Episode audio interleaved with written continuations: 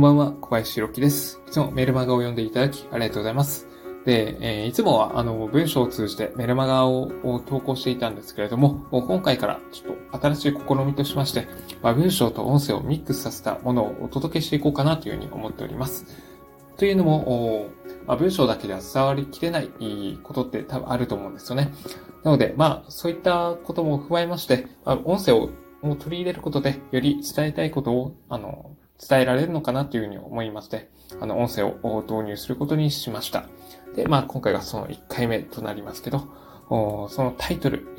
が最強の思考習慣パート1っていうテーマでお届けしていきます。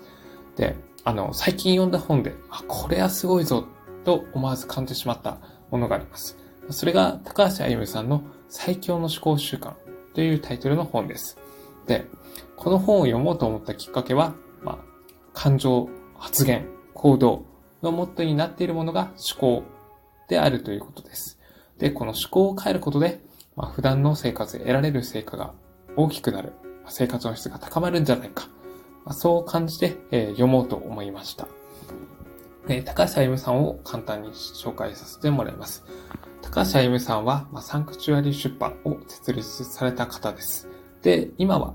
あの、作家活動されながらニューヨークに出版社を作ったりとか、まあ、世界各地でレストランを開店させたりとか、まあ、学校を建設されたりとか、いう感じで、まあ、ジャンルにとらわれず、世界中で活躍されている方です。で、まあ、いろんな経験をされることもあって、まあ、一つ一つのメッセージがものすごくパワーがあるなというふうに感じました。で、まあ本当にそうですね、えー、まあ人生を変えるレベルで本当にすごいことをおっしゃられているということもあって、まあ、今回は本の内容を紹介すると同時に、僕自身が本を読むの中、読む中で感じたことをお伝えしていきたいと思います。えー、まあ、興味がありましたら続きをお読みください。えー、まあ、お伝えするポイントとしましては、あ思考が感情、発言、行動、そして結果も変えることができるということですね。二つ目が、まず動き出すこと、歩きながら考えるということ。で、三つ目が、思考をシンプルにすればするほど行動力が高まる。4つ目が書いたり話したりしながら思考を整理する。で、最後5つ目が時間は限られていることを知る。というところです。まあ、これが今回お話しするポイントです。で他にもお伝えしたいことっていうのはたくさんあるんですけど、まあ、とりあえずは今回はこの5つを取り上げてみました。で、うんえー、一つ目の思考が感情、発言、行動、そして結果を変えることを元になるっていうところなんですけど、やっぱりそうなんですね。普段、えー、私たちが考えていることが、やっぱり感情を生み出すってことがあるんですね。例えば、まあ、レモンを見たら、あの、ショートケーキを見たら、それを食べたいっていう感じ出てくると思うんですね。食べたい、その食べることで幸せとか、まあ、安らぎを得たいっていう感情がありますよね。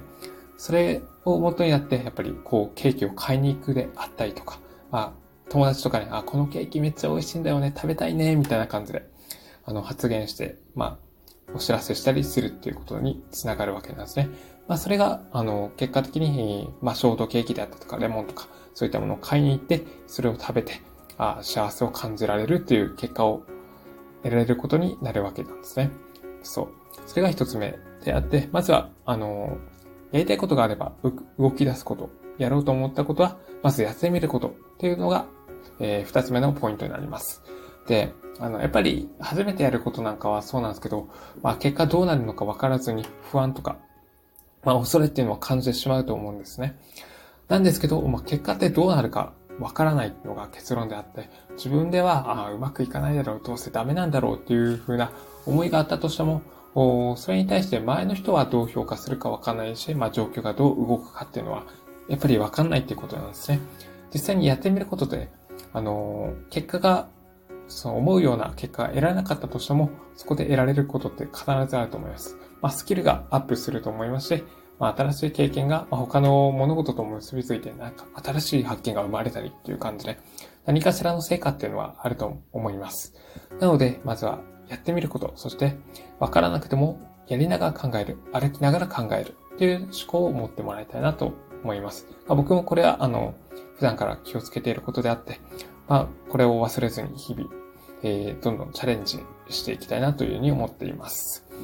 で、三つ目なんですけど、思考をシンプルにするほど行動力が高まるっていうことなんですね。まあ、普段、あの、生きてますと、いろんな情報とか、いろんな人の影響を受けて、まあ、それが、私たちの、まあ、行動であったりとか、思考の、あの、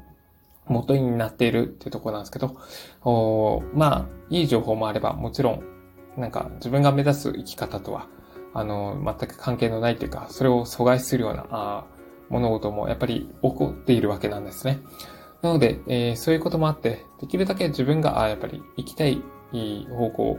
に進むために必要な情報だけに絞って、あの、情報を入れたりとか、まあ、うん、関わる人を選んだりする必要があるかなというには思います。で、まあ、あれですよね、ご飯で言うと、その、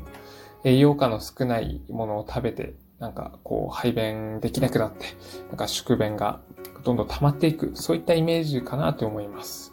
まあ、その宿便溜まることで、こう、本当、なんか無駄なものばっかりが体の中にこう詰まった状態で、あの、本当の自分の本来の健康状態のっていうのを保つことができなくなってしまうということですね。まあ、宿便の話ばっかりしてしまったらちょっと下品な感じがするんで、まあ、ちょっと今回はこの辺にしますけど、とりあえずそうですね。その思考とかっていうものをシンプルにして余計なものをものを取り入れない。まあ、そうすることによって、えー、本来自分がやるべきことに集中できるって感じです。あ、そうだ、そうそう。ここの例えがいいのかな。あの、ホースに、こう、何ですかね。あの、線をひねって水を出して、まあ、それをホースの中でギューッと通していくときのことをイメージしてもらいたいんですけど、ホースをただ普通にしてたら、こう、水っていうのは、なんか、ニョロニョロニョロって多分出てると思うんですけど、これホースの先端の部分部分をこう縮めて、こうギュッと、えー、水が出る部分を狭くすることで、あの、勢いよくフィーって出ていきますよね。あんな感じですよね。こう、なんですかね、こう水が通れる部分を狭くすればするほど、なんかこう自分がやろうと思っていること、発言することなどを、あの、絞れば絞るほど、まあその威力が高まるっていう感じですね。そう。そんな感じで、やっぱり、あの、普段、見聞きすることって、あの、無駄結構多かったりするので、できるだけ取捨選択して、自分が求める生き方であったりとか、目指す方向性にマッチしたものを厳選してもらえたらなというふうに思います。まあ、その時に役立つキーワードとしては、まあ、目的であったりとか理由、なぜっていう、こういったものがあります。なんか、こう何気なく、こう、ご飯食べたいとか、まあ、あの、買い物したいとかってすることあると思うんですけど、まあ、できれば、そういった日々の小さな出来事に対しても、なぜとか、なんで自分はこれをやるのかっていうことを問いかけて、目的とかをはっきりさせることで、まあ、無駄な、え、ことは減っていきますし、まあ、何か、え、行動することによって得られる成果っていうのが高まっていきますので、ここも心がけていきたいところだというふうに感じました。で、え4つ目なんですけど、書いたり話したりしながら思考を整理するっていうことですね。まあ、これは2つ目の歩きながら考えるっていうところとちょっと共通する部分はあるんですけど、何ですかね。頭の中に考えていることってものすごく曖昧だったりするわけなんですね。そう。あの、イメージするって言っても、やっぱり具体的にカラフルで、えー、どこで何をしているのかっていうのを具体的に、こう、いきなりパッと思い浮かべるのってなかなか難しかったりするわけなんですね。実際に人間が考えていることっていうのは、やっぱりこう、目に見えないっていうところはあります。なんですけど、これを誰かに話したりしたりそして、紙に書き出したりしてみることで、えー、クリアになってくるわけなんですね。こう、森の中で、こう、霧が、こう、立ち込めている状況にいるとします。まあ、これが脳で考えている状態。なんですけど、その霧が晴れる。そして太陽の光が差し込んでくる。っていう状態。まあ、これが、あの、紙に書き出したりとか、誰かに話したりするっていうところにつながってきます。実際にそうなんですけど、書き出してみ、見ることで新しい、こう、発見っていうのが生まれてくると思います。自分が思いを言わなかったことが生み出されるわけなんですね。まあ、その生み出されたことっていうのは、もともとあの潜在意識の中とかにあることなんですけど、やっぱり顕在化すること、視覚化することで、それがやっぱり初めて、あの、見えてくるっていうことがあります。なんで、最初はわからなくてもいいから、とりあえず、なんか、誰かに話してみたいとか、紙に書き出したりして、えー、まあ、することで思考というのがクリアになっていくので、まあ、これもぜひやってもらえたらなというふうに思います。で、最後なんですけど、あの、時間は限られていることを知るっていうところなんですね。やっぱり人生っていうのは、まあ今は100年時代に、まあ、と、やってくるだろうというふうには言われているものの、やっぱりこう、えー、私たちは生まれてから、こう、死に向かって、えー、1秒1秒進んでいるっていうところなんですね。そう、うん、お金の方は限りが、まあ、あるとはあるんですけど、まあ、働けば生み出せますし、えー、まあ、使ったものは取り返すことはできるんですけど、時間っていうのはどうしても、えー、1秒1秒過ぎていたらもうそれを取り戻すことができないっていうことなんですね。まあ、これを日々意識しながら過ごしていきたいなと思います。で、一つ、時間に関する名言としましては、メメントモリ、死を思えっていう言葉があるんですけど、まさしくその通りだなと思います。その、やっぱり、一刻一刻、私たちは、あの、死に向かって、えー、歩んでいく、生き物ですので、やっぱり、こう、いかに制限されているのか、時間っていうのが限りあるものであるのかっていうことを思うことで、今できること、今やるべきことに集中できるのかなと思います。まあ、その集中力っていうものが、やっぱり、こう、得られる対価、まあ、成果っていうのをどんどん大きくしていきます。で、やっぱり集中力が高まれば高まるほど、やっぱりこう、人生っていうのが充実していくわけなんですね。ただぼんやり生きるよりかは、なんか、なんで僕は、私は、こういう生き方をしてるのかっていうのが、やっぱりより、こう、クリアになっていくっていうか、やっぱりリアルを生きているっていう感覚が得られて、まあ、それが幸福感にもつながるのかなと思います。まあ、そうやっぱり限られている、時間が限られているとなれば、こう自分がやろうと思うことをただ放棄せずに、よし、やってやろうという気持ちにも少しはなると思うんですね。そう。そんな感じで、こう、なんか制限があるっていうことは、一見すると悪いことに思えるかもしれないですけど、まあ制限があるからこそ、あの、行動力が高まるっていうとこもありますね。もうやるしかないという感じで。えー、それが選択と集中のところにつながってきますので、まあ、あの、えー、時間は限られていることを意識しながら、日々を過ごしてもらえたらなというふうに思います。で、えー、一応お伝えするポイント5つ挙げましたが、もう一回、えー、まとめでお話しします。一つ目が思考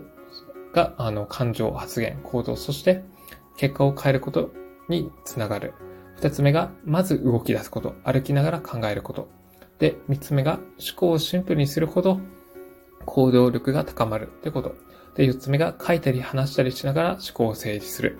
で、五つ目が時間は限られていることを知るということでした。まあ、他にもお伝えしたいことがありますが、えー、それは次回以降で、えー、お伝えしていきます。まあ、今回はこの5つにしましたが、何か、あの、聞いてよかったなと思った感じたりとか、あの、疑問に思ったことありましたら、あの、メールに直接返信する形でお知らせくださいませ。という感じで、今回のテーマおしまいにします。えー、今回のテーマは、最強の思考習慣パート1でした。ここまでご清聴いただき、ありがとうございました。ではまた明日の夜8時にお会いしましょう。バイチャ